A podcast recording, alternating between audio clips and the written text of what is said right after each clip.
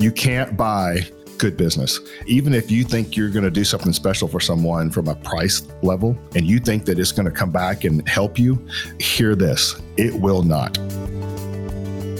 Welcome to Access Points, the podcast where we discuss the tools, habits, and ideas that can help you achieve and maintain the leadership mindset so you can reach peak performance.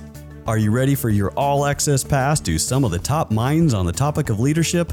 Let's get started. All right. Good morning, everybody. Welcome back to Access Points Podcast. Super excited to have you guys here today. As always, I'm Davin Marceau, the Chief Operating Officer for Access eForms, and here today, as always, with our CEO, Mr. Tim Elliott. How you doing, bud? Hello, hello. How's the uh, how's the downtown office, man? It feels like you're so far away from me you know it it feels like we're far away from everyone. It's uh i think our building has socially distanced from the rest of the world for a while. It's it's kind of strange. In fact i was in the elevator just uh i guess it was this morning and some people up on the 20th floor were uh, riding up the elevator and this was the first time they had been back in five months and they were just talking about how eerie it is walking around with i think the building is 25% full right now as far as the percentage of people. It's just kind of weird. It's, it's better than it was two months ago. So it's, it's getting better. There's more people around. I just feel really bad for the shoe shine folks downstairs and the the restaurants and you know there a lot of them haven't come back and there's just not enough not enough folks in the building to support their business. So I, mean, I feel bad for them yeah we knew it was going to be bad tim when starbucks shut down yeah, fortunately, they were the first ones back. You and I used to go down there and have coffee and talk. And you remember the line? There's no line. You can walk right up, which is great for us, but bad for them yeah, there's there's certainly no line anymore. And you know, for for our listeners that have kind of been following through this thing, I'm working remote and until more than likely the second week of September. Had a pretty significant back surgery a couple weeks ago. So due to that, not supposed to ride in cars or drive for for long distances, let alone to uh, to downtown Dallas. So I'm working remote. We're making it happen. You know, we've talked about the best practices for working remote in the past, and now I'm getting to apply those things from home while dealing with barking dogs and and kids that need to go back to to damn school next week, Tim. And by the way, someone uh, in my household spotted someone that looked a lot like you in a silver Audi yesterday. Yeah. So I, I wanted to officially call you out to all of our subscribers and listeners today that you you are you are not following the directions completely of of your physician. I hope they're listening. So the guidance for that, just just so we're level set on this, is that I could drive you know a mile mile and a half kind of thing if i need to go to the grocery store or whatever but they don't want me on main thoroughfares so that is my official rebuke to that um, on, on, on, on our podcast. You know we we like to air things out here at access and uh, you guys get this in the raws my boss called me out uh, he didn't think i was able to drive and here we are. So it's a bit like mom catching you with uh, i don't know with your hand in the cookie jar for the first time. Yeah i'll, I'll bring the one wheel over this afternoon for you. You know and that kind of ties in well what we're going to talk about today tim and it, it's it's value that's that's a terrible segue, but I'll take it.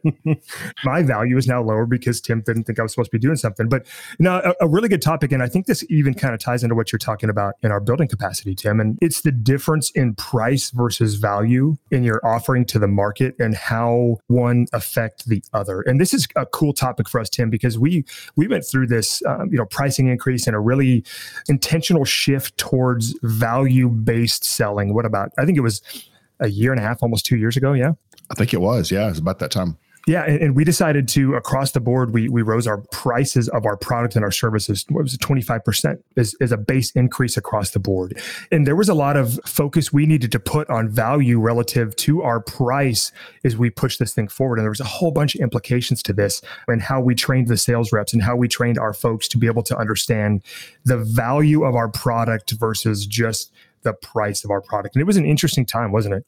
It was. It was an interesting meeting where we were all talking about it and trying to decide if that's the right move. And then once we actually decided to do it, we didn't know what the reaction of our people would be or the reaction of the market would be.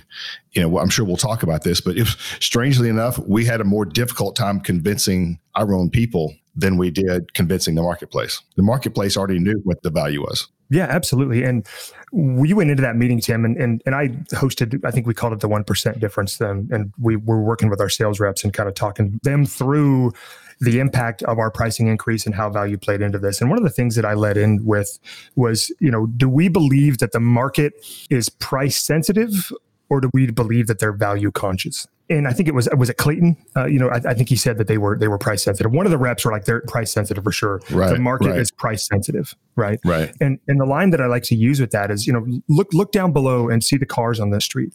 And if every consumer out there is price sensitive, then why do we not see anything but Kia Rios or Hyundai Sonatas on the road, right? Right.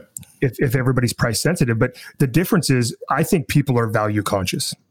And when you look down, and that's why you see Lexus, that's why you see Bentleys, that's why you see Audis, that's why you see Kias, because the difference between price and value is it's relative. And effective marketing, effective sales, effective implementation can sway and impact value. As an organization, we have the ability to impact the value of our product thus charging more. And that's why you see people buying different size homes. And that's why you see people different types of cars because it's all relative to income. It's all relative to the money that they're willing to spend. Yeah. And, you know, along with that, I find this interesting. You're talking about cars. You drive the car you drive for a certain reason. I drive what I drive for a reason. What my wife enjoys is another thing, and, and so forth. You know, you go down the line. People have certain things that have values or things that are important to them. Mm-hmm. And they're willing to pay for those things that are important. And I can't tell you how many times I've met someone. I'm, I'm a car guru. I love cars. I'm a car nut, have been my whole life. And how many people just literally say, I, I, could care less. I just want something to take me from point A to point B. So for them, talking about that value, price is the main driver. Mm-hmm. And you think about uh, you know our clients, and you think about the type of people who buy our products. And this is kind of another another topic, sort of. I'm not going too far down this road, but we have to look at who our clients are, and a lot of times they're a lot like who we are. And so, one of the stories that that we kind of work on is who are our best customers. So when we go through that exercise, who are our best customers? Who are the people who stay with us? Who are the people that communicate with us? Who are the people that love us? Who are the people that keep coming back to us? What do those hospitals look like? And let's find more of those, right? Mm-hmm. And when you do that, what I think what you find is you find the people that are not always just price sensitive, but value based.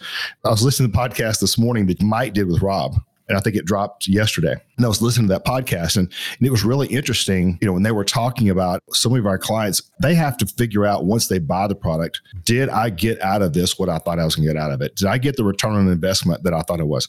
And it made me think an ROI or return on investment for each customer is different. And it's not always price based ROI but it's value based ROI based on what they're trying to solve. If I have a problem and I'm trying to solve that problem, figuring out that it's going to cost me less to implement this or to have this than it did before I had it may not be the value driver, which is what we're going to talk about today. Yeah, absolutely. And and I think you need to uh, you know better understand how people view different price points in the marketplace as well because you know if you go towards people that tend to be very price sensitive right and when you think of things that are synonymous with with bargain or discount words of that nature in my mind tim i don't know about you but i start thinking of low quality right right you have to sacrifice something in order for that price to be low yep you're not going to get the best product for the less price. Now, you can within the value sphere, but again, if you want a car that's $15,000 or less, look, I'm sorry, but but it is going to be of relatively low quality. It's probably not going to have leather seats. It's probably not going to have navigation or parking sensors or on down the list, right? Right. People that that have cars like that, and when you start to think of things that are synonymous with bargain or discount, you think of low quality. And you know, for us as an organization, we decided to position ourselves as the Cadillac of the industry, or whatever is synonymous with high quality with inside of that industry. And so, you as a business owner with your product have to decide how you're going to position yourself. Because if you want to go low quality and you want to go discount, you're playing the volume game at that point and you're almost commoditizing your product. Right. But if you position yourself as I want to be the best value in the industry. I want to position myself as the Cadillac or the Lexus or the Bentley or whatever that you draw a correlation to for something that's high quality. Right. Now you're playing in a different world.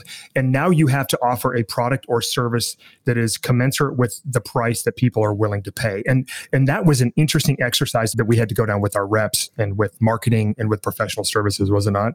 Right. And most of those you're talking and I'm thinking about clients, right? Mm-hmm. Yeah. And I think about the clients that we've sold back early on when we were a price sensitive based vendor, right?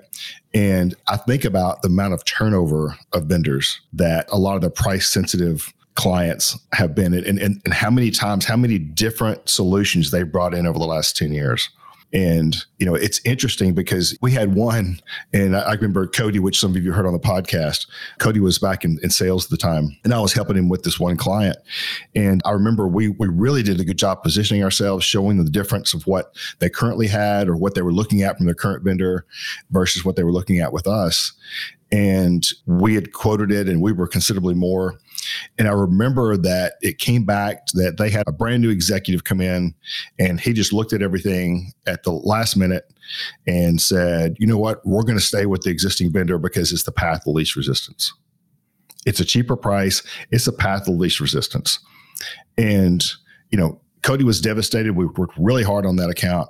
And I think it was a year later, that executive was gone. The product never got implemented correctly. They spent all this money, but still haven't done anything with it.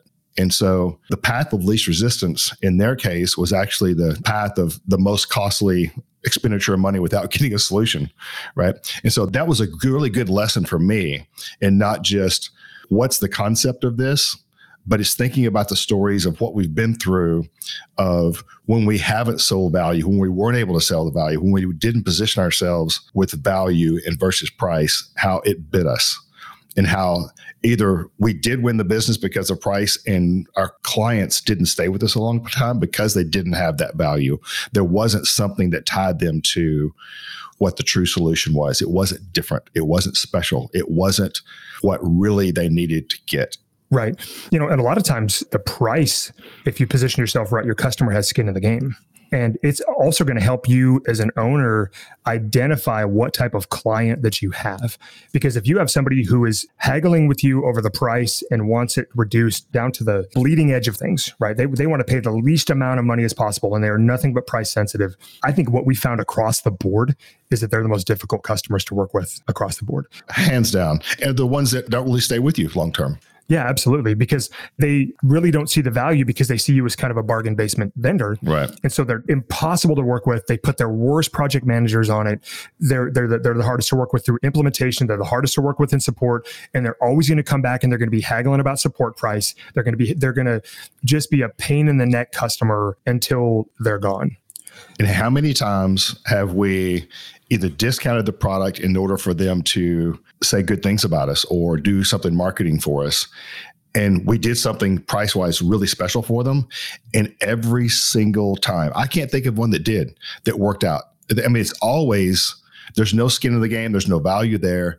And yeah, they said some nice things for a while, but after a while, what they said wasn't of value because they didn't have a skin in the game, like you said yeah, developmental partners or whatever term that you want to put on it. You give it to them for free or or at a bargain based price, and you think you get that fallacy of reciprocity. Okay, we did this for them, so they're going to be like they're going to be our best customer. They're going to be our advocates. They're going to do all these awesome things, and a hundred percent of the time, at least anecdotally for access, it stung us. Yeah, and, and I would say, you know, if if you're listening to this, one of the biggest takeaways that you're going to get is this: is you can't buy good business. You can't buy good business. And just like we're talking about, even if you think you're going to do something special for someone from a price level and you think that it's going to come back and help you, hear this. It will not. It may for a short period of time, but you know what we've gone to is go find your best customers go find the people that are using your solution or whatever your service is the most that are getting the most out of it, that absolutely love it, love what you're doing, and give you feedback on what you're doing or your product. Those are the people that you use to be your references, not the people that you quote unquote buy their reference. Yeah, because they see the value in the product. They've paid a price that they, they have skin in the game on the product. And so they want to make sure that they're getting the maximum amount of value out of that product. So they put their best project managers, they put their best foot forward, and they try to implement and utilize this this product in a maximum capacity way. So there's the value that they're going to see there. And then if it works like you say it's going to work, that's your advocate, right? Right. So I, want to go back to something that, that you talked about about pricing. Let's take in that pricing vein for a minute because this is incredibly important for for our listeners to hear. You know, we get hung up on price, and a lot of times we look at what our competitors are selling their product for and we get in this bidding war and we try to charge less than our competition. And there's value sometimes in doing that, but there's a huge danger associated with that as well. For your customers and your competition, for our listeners, you likely don't know what your competition's overhead is. You don't know what their cost of goods sold or their cost of sale is. You know what yours is, but all too often we get focused on the competition.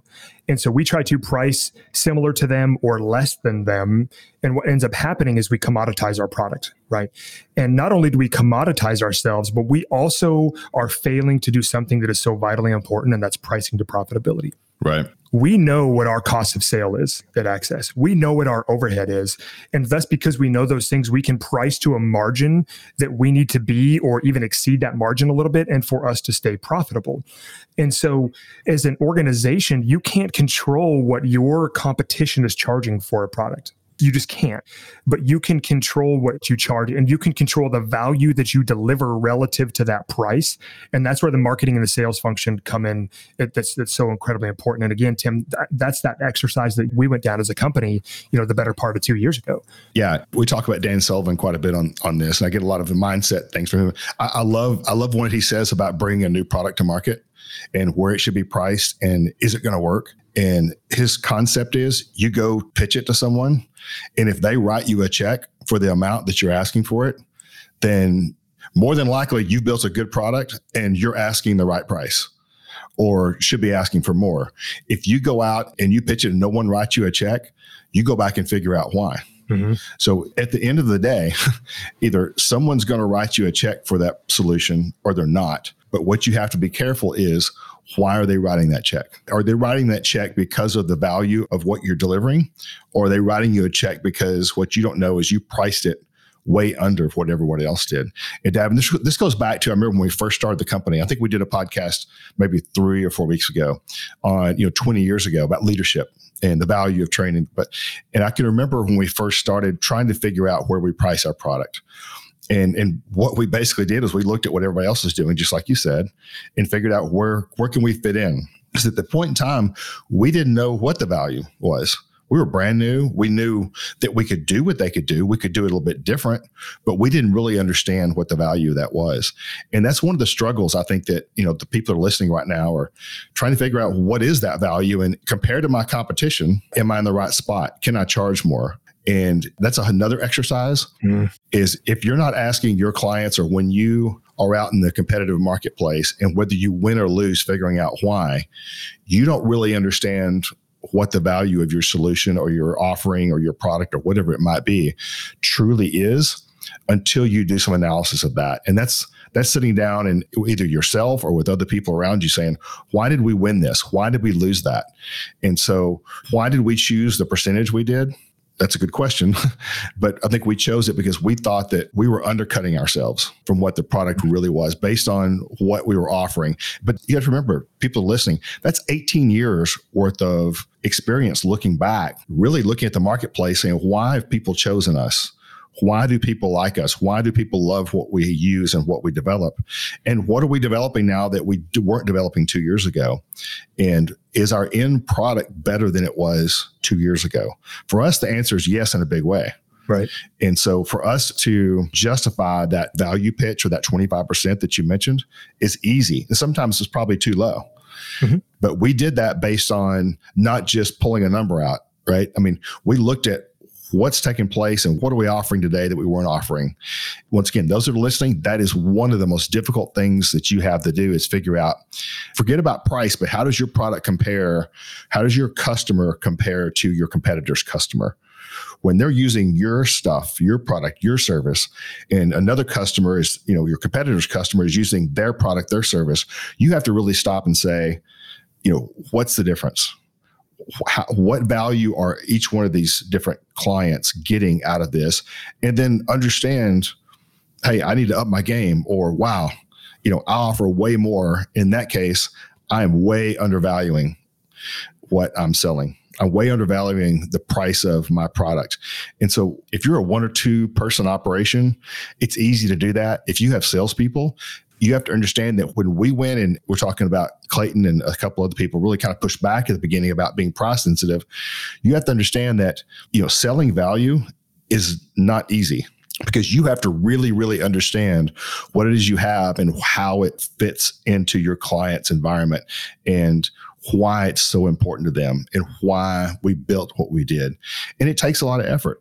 You know, I'll be honest, it's, you know, human nature is it's a lot easier to sell something for a dollar less than what they're doing because that makes it easy for them to say yes which goes back to another podcast we I think if we did that or not, I think it's about, you know, just getting yes is not always a good thing.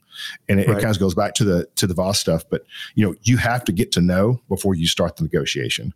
So you know, part of that, what we learned is getting to your price is higher than everyone else. Good. Oh, yeah. Good. Internally, we say good. That's a mindset that you have to really get to when you're trying to figure out that value versus price. Is if you're not hearing, and you, you and I talk about this, and you mentioned it to me all the time. If we're not hearing that, oh my gosh, you guys are considerably more expensive than everyone else, then we're not priced right. If you're not hearing that, you're not priced right. Yeah, yeah. I think Mike and I call it we call it the recoil and horror effect. Right. The first time that we send a quote over for a customer, I want them to say, "Oh my goodness, why are they priced so high?" Right. Because then again, we have the ability to start to affect their mindset via our value proposition and how we sell it and how we demo it and how we're dressed and how we present and all those little nuances and all those factors in us as an organization come into play then.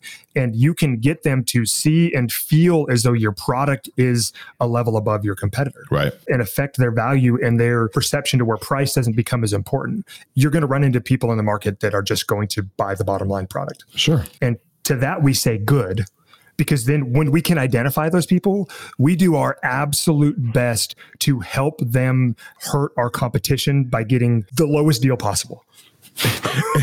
it's funny to us, but for our competitors, I know if some of our competitors are listening right now, that we have done this, is if it's a price thing, we help our prospects negotiate with you. If, if they are a price sensitive customer, we will say, you know what, we are not the right offering for you and we can't get down to that. Our value is greater than that. But if you really are trying to get price conscious, let us help you.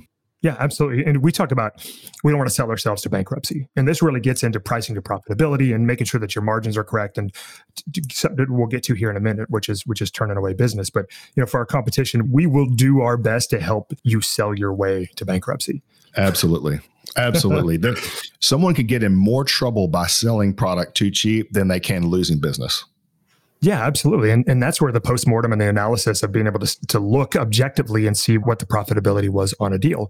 Look, not all business is good business. And that was a big thing that we had to get towards last year. And I know Mike had to turn away a couple deals at the end of last year and it broke his heart. Yeah. But we were able to analyze it and say we were going to lose like 15% net on the deal. And I don't care how much revenue you're chasing, doing that doesn't make sense as an organization to sell business that loses you money. Look, I understand the concept of loss leaders, and there will be times, there's no absolutes, there will be times where it makes sense to sell a loss leader and then be able to capture that revenue later on. But right. doing that with 20 deals throughout the year you may think that you're doing well, but when you're upside down at the end of the year, you look back and say, those were the deals that did it. Yep. And a lot of those clients, I'd say at least 50%, if not more, that you did that with may not be a client two years from now because they didn't put their best project manager on it, because they didn't see the value in it. And so now you're even way further down the hole of everything that you did and losing money to hopefully make money in them in the future. Uh, you know, that lifetime revenue of the client is not there. Yeah. Because they never saw the value and they didn't stay. Right. And, and then I, I, think, you know, we'll wrap this up here in a minute, but, you know, we, we did this exercise with, you know, the 1% difference with our sales reps. And we took one of our solutions that we traditionally sold at, you know, $150,000. And, and there was a point in time where we discounted it to like 96.7. And we walked them through this exercise and what that did to gross, what that did to net, but then also, you know, took a five year service and maintenance period of time. And, and we looked at how much revenue we lost as an organization. And the difference was, I think we went from, you know, 26% net profitability at 150 to like negative 23% net profitability at 96.7.